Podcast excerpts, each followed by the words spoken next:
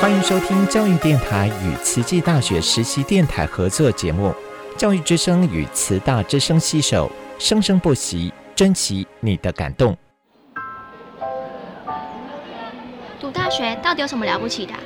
就多一张文凭啊！多一张文凭，出去也不一定有工作啊。哪有？我觉得很好玩的，还可以交许多朋友，还可以学到。一八三七年，热力学大师焦耳问他的老师道尔顿：“受教育的目的是什么呢？”道尔顿说：“教育的目的在鼓励学生从事基本的问题探索。大学有许多课程，目的不是让你得到高分，而是让你了解自己。”欢迎收听由慈济大学教育团队制作主持的《大学了不起》。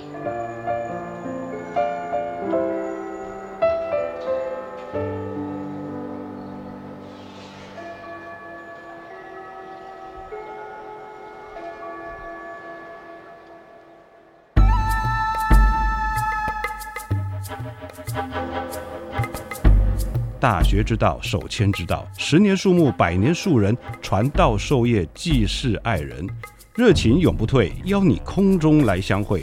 您现在收听的是优质好节目《大学之道》。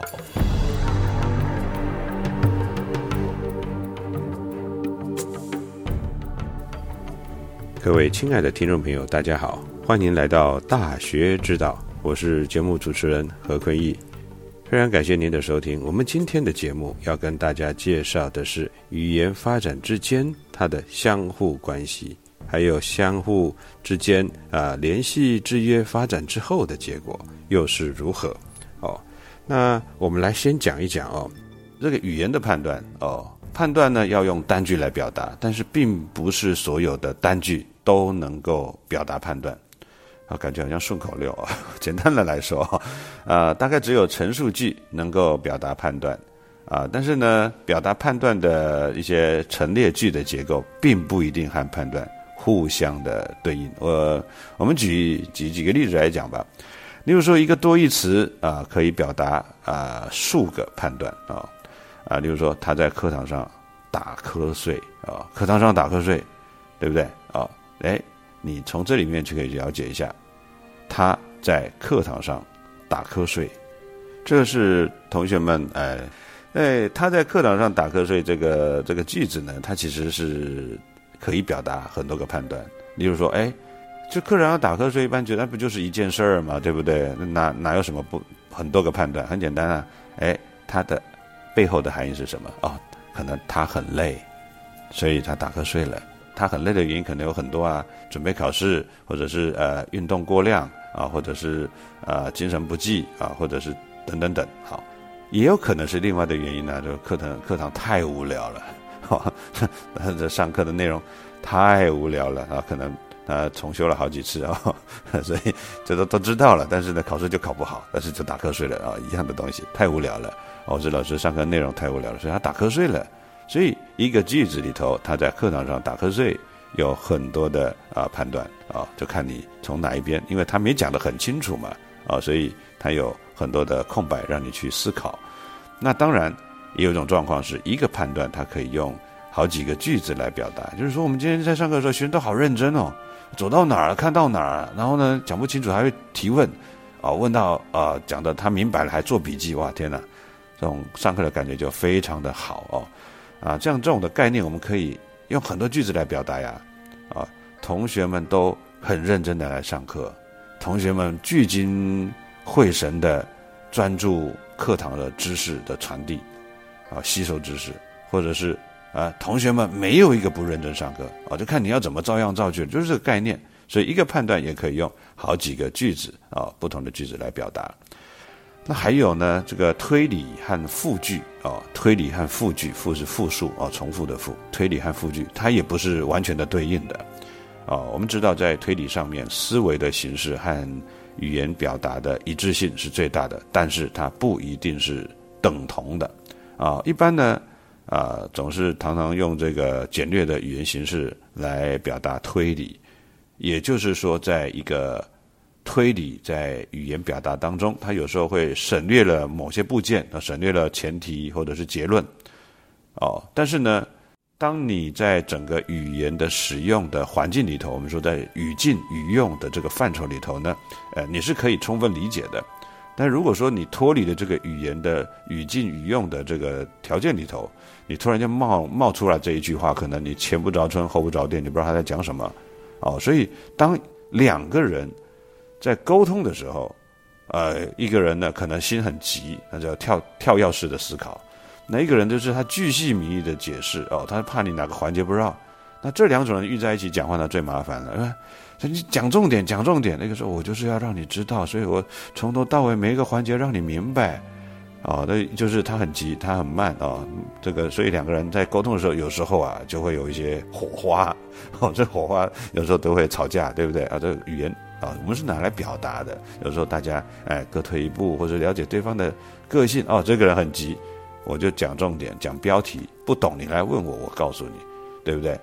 就不要再讲那么繁长，让对方觉得你好烦哦。就讲重点嘛，讲重点嘛，因为他他就是不要听那么多，你你告诉他，他很聪明，他就了解。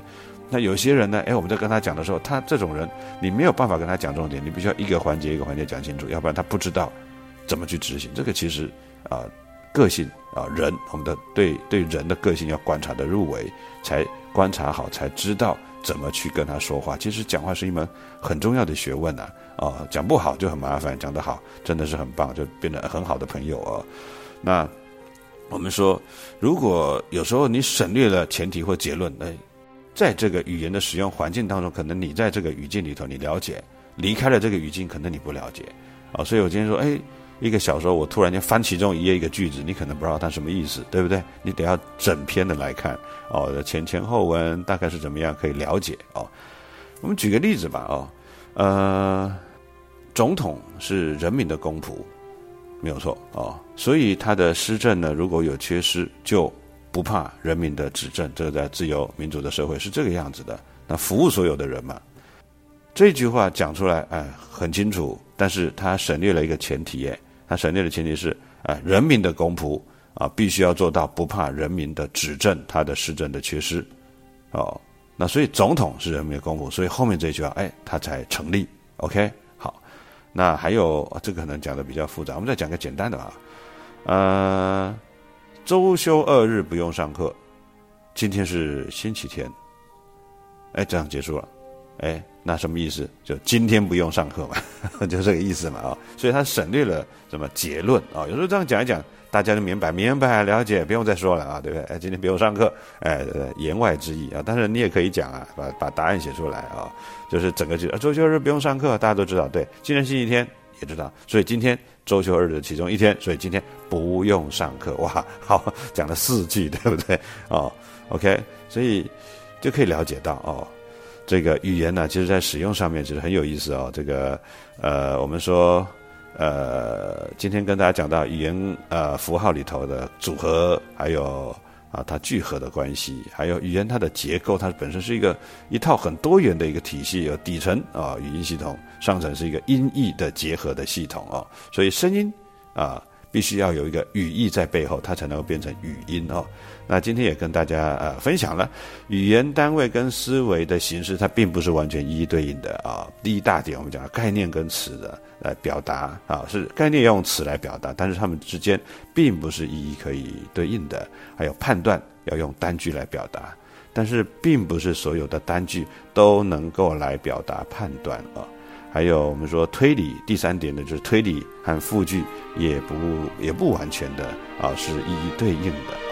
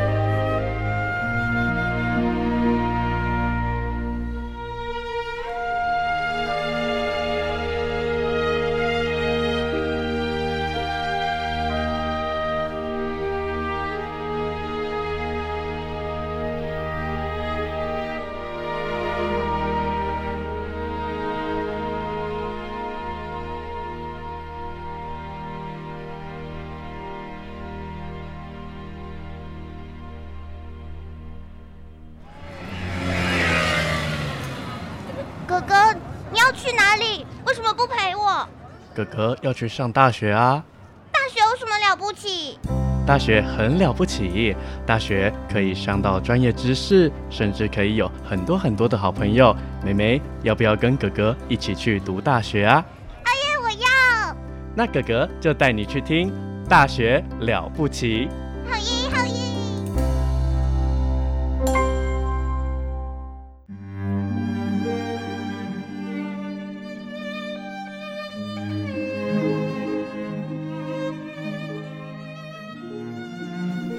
那我们这边跟大家介绍到了，我们就说语言呢，它的这个呃分化里面有方言的一个状况现象，还有亲属语言的现象。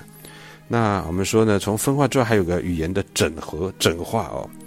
哦，那刚刚我们提到的这个哎民族的共同语啊，我们可以知道说一个民族或部族呢，呃，它在内部所共同使用的语言，这个叫民族共同语。例如说我们的汉语啊。就是汉民族所使用的，那汉语里头有八大方言，啊，大家选择了用北京北京话来当做标准标准音啊，比方说当成我们的国语，大陆叫普通话，哦，还有呢，在政治、经济、文化中心的方言，往往成为民族共同语的一个基础哦。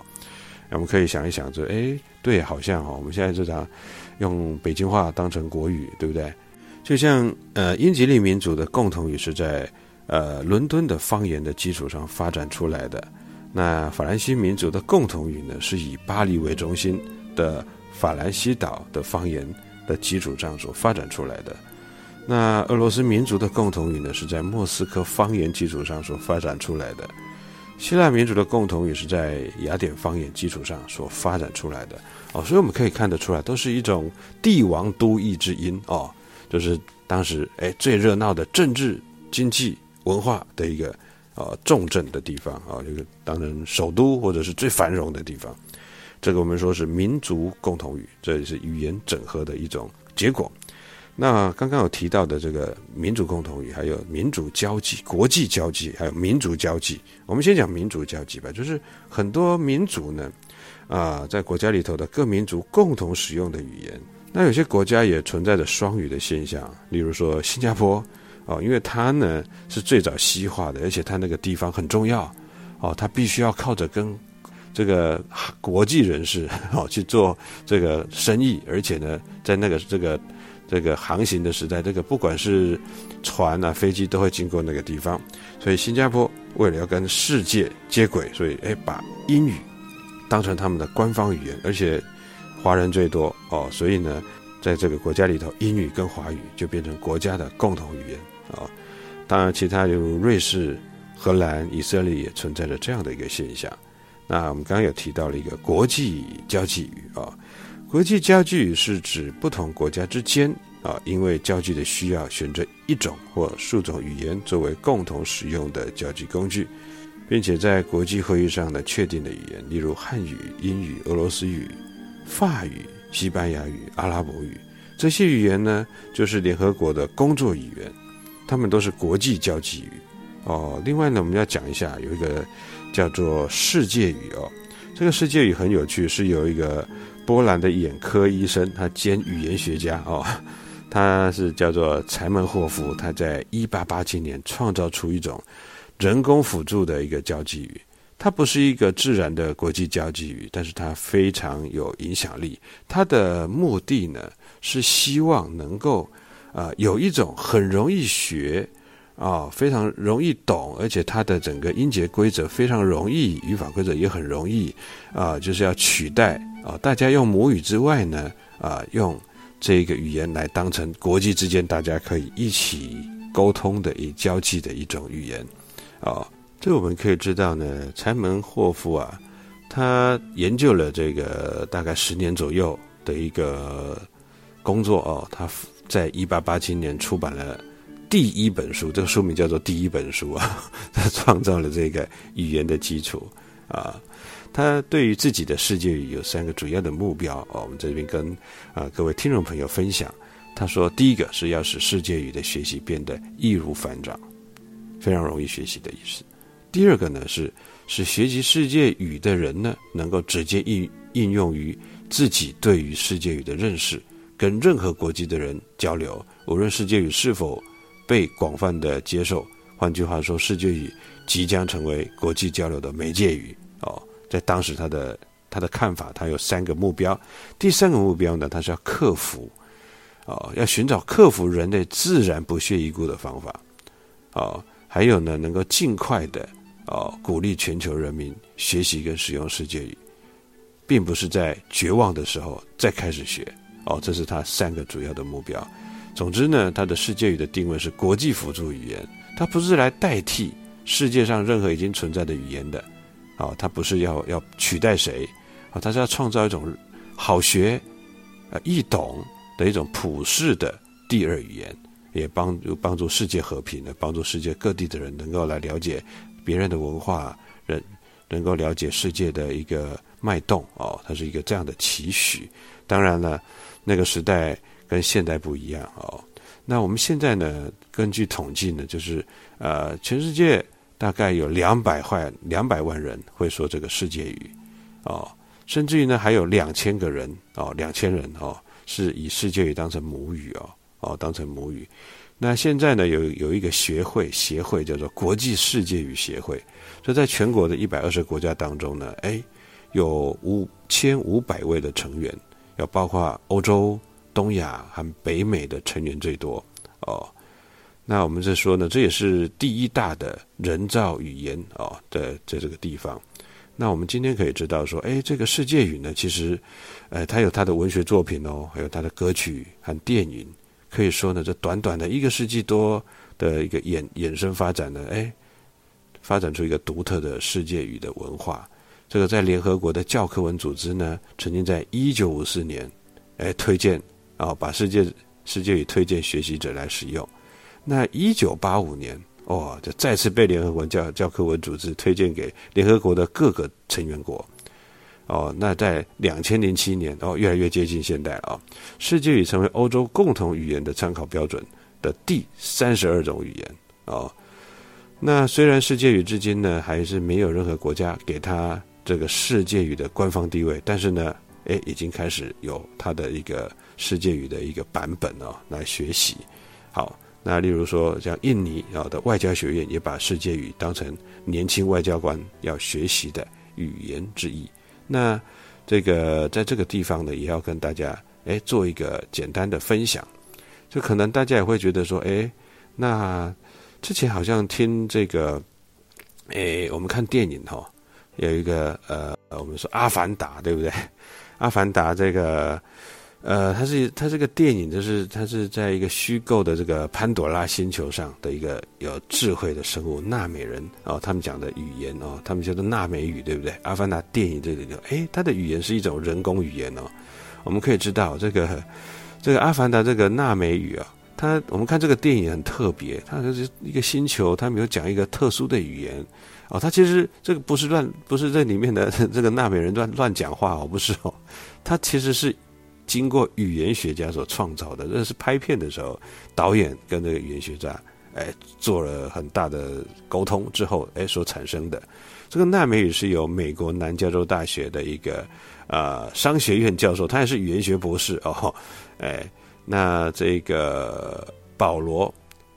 啊，佛佛佛朗莫哦所创造的啊，它跟任何一个实际语言都没有关系，啊，就是他的创造灵感呢来自于这个导演啊，詹姆斯卡麦隆，他对于这个纳美人的发发声的的构想，他提出了三种这个语音的一个特色哦，这个当时呢他们在讨论，呃，就是这个詹姆斯卡麦隆跟保罗福莫朗他们在讨论。啊，有三种语言特色，就这哎，要有中国汉语或者像越南话那样子声调来表达语义的一种语音，哦，或者是以元音的长度来区别不同的语义，例如哦，就有点像啊这个玛雅语哦，或者是呢有那个外爆破声哦，外爆破音，从一种拥有像这个拉科塔语或者是特林吉特语相连的一种。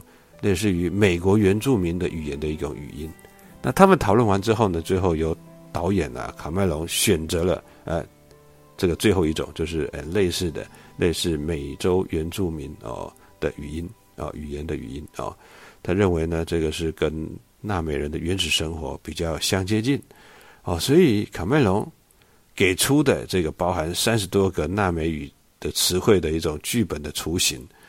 但是呢，这个弗朗莫呢，他花了四年的时间呢，摸索出、创造出一套拥有它的语法规则、语言规则、语音规则，而且完整的一个系统，叫做纳美语。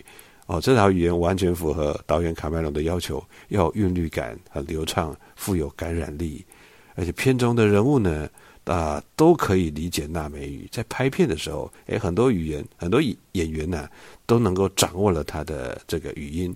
哦，例如说，奈美语的单元音有七个，双元音有四个，大家可以 Google 一下哦。这上面都有解释。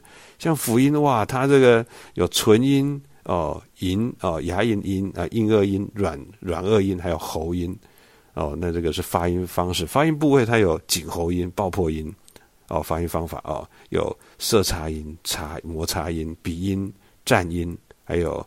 这个半元音啊，他真的是语言学家发明了，发明的是这创造了四年了，符合导导演的一种期期许，然后最后演员呢也一起都来学，哇，真的是太酷了。那就再回到我们今天要讲的重点了，我们现在重点里头讲到语言发展的相互关系，还有它的结果。第一个是讲语言的分化啊，分化里头讲到方言还有亲属语言。第二个呢是讲语言的整化、整合化。那就共同啊，民族共同语，还有国际交际语，呃，还有民族交际语。刚刚讲到国际交际语里头呢，讲到世界语哦。好，那么就扯到阿凡达，也扯得有点远，我们赶快回来啊。那当然，在语这个语言的这个整合化呢，这是第二点啊。第二点就是我们今天讲的这个呃语言发展的相互关系，刚才结果是：第一点是语言的分化，第二个是语言的整合化，第三个是语言的混合。啊，什么叫语言的混合呢？就是几种语言的系统混合成一种语言的现象，它叫做语言的混合。啊，就长期混合变成形成一种比较稳定的体系啊。例如说啊，有这个克里奥尔语哦，就是这样的一个现象。那暂时混合哦，但是它还没有成为一个体系的，也有哦，像萨比尔语这一些。那这些语言的混合呢，是社会互相影响的结果。那当然还有语言的融合哦，刚讲混合啊，就是一种，啊，好像还不定哦，在慢慢的哦，在过程当中稳定的过程当中，那语言的融合，就是说一种语言好像打仗一样，它战胜了另外一种语言，哦，或者是说一种一种语言呢被另外一种语言所吞噬的现象，叫融合，对不对？就被取代了就对了啊，哦，像历史上的汉语和拉丁语都融合哦不少的语言。哦，语言的融合有自愿融合，还有当然是被迫融合这两种。当然，就是其实就像人人一样，像国家一样，我们自愿被影响，或是被迫被影响，或是自愿被取代，或是被迫被取代啊，这也是一样。中国历史上哦，例如说有这个北方的鲜卑族哦，例如说北魏孝文帝，对不对？他们。其实国力很强啊，但是北魏孝文帝就是汉化，对不对？他完全汉化，全部汉化。他在历史上就哎有八个字哦，两八个字。他说断诸北语，依从正音。断诸北语就是所有的北方的胡语呢，全部我们都断掉，不要了。断诸北语，依从正音，依一直只有一个方向，从跟从正音啊，就是汉语。这个改革是自愿融合，他自愿跟汉语融合，哦，那还有金朝的拟真语呢，就是被迫融合的哦。那还有呢，被融合的语言呢，哎，遗留下的因素我们称之为底层啊，这语言的底层啊，因为它是被被融合了嘛，那就变成语言的底层。那表层就是融合它的哦，这种融合也是社会或是国家互相影响的结果啊。今天的这个节目呢，啊。我们大概跟大家介绍到这边，语言的发展跟相互关系，还有呢这些结果啊，我们可以知道这里面有语言的分化，还有语言的整合化，还有语言的混合，还有语言的融合这四个部分。希望大家喜欢今天的节目啊，我们大学之道下个礼拜空中再相会，非常欢迎各位听众朋友的收听，我是主持人何坤义，拜拜。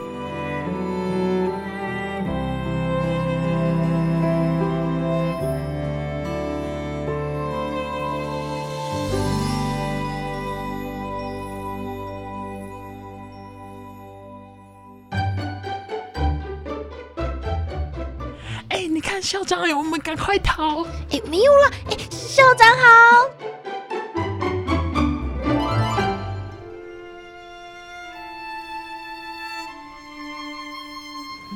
大家好，我是慈济大学校长刘怡君，欢迎大家来到校长聊天室。上个星期五，我在台中二中做了一场关于脑科学和生命意义的分享之后，回到花莲已经是深夜。前面三个多小时，清晨五点多起床前往人社院。主持十公里路跑的开跑。坦白说，当温慧珍学务长带领着大家做完暖身操之后，我觉得我自己已经没有力气了，很怀疑是否能够完成十公里。一一送大家跑出校门口后，想起开跑时，工卫系谢婉华老师提醒我：“校长。”不能只是跑一跑哦，一定要像方菊雄前校长那样跑完十公里。谢老师说的也是，校长得以身作则。于是我一步一步往前跑，一路上雨下得越来越大，但说也奇怪，一旦迈开了第一步，就停不下来。而且心情越来越愉快，一点也不觉得疲累。这期间，驾驶俊祥开着校车经过，说声：“校长加油！你有我的手机，需要我的时候可以找得到我。”之后就头也不回的向前驶去。人文处一中主任也只是把车停下来为我拍照，鼓励着我。校长加油，快到了，一点都不觉得有载我一程的需要。路上，我看着一位行动不便的校友，努力不懈地前行。我想，身为校长，应该没有什么借口可以停下来或者取巧。就这样，也完成了全程。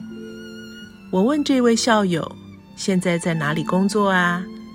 他微笑，快乐的、谦虚的回答我：“校长，我现在在国营企业服务，但只是约聘人员。”我告诉他：“不管是约聘或者是专任，都要用心投入。只要迈开第一步，坚持不懈，终点就在不远的眼前。”一路上独自跑着、走着，感恩每一个转折点的同人引导，感恩每一位超越者的加油鼓励，感恩每一站的饮水补给。更感动的是，早早就抵达终点的温慧珍学务长和陈聪义主任，在校门口等待我，陪同我跑。最后两百公尺，肩膀放松，脚步跨大，深呼吸。校长，我们快到了。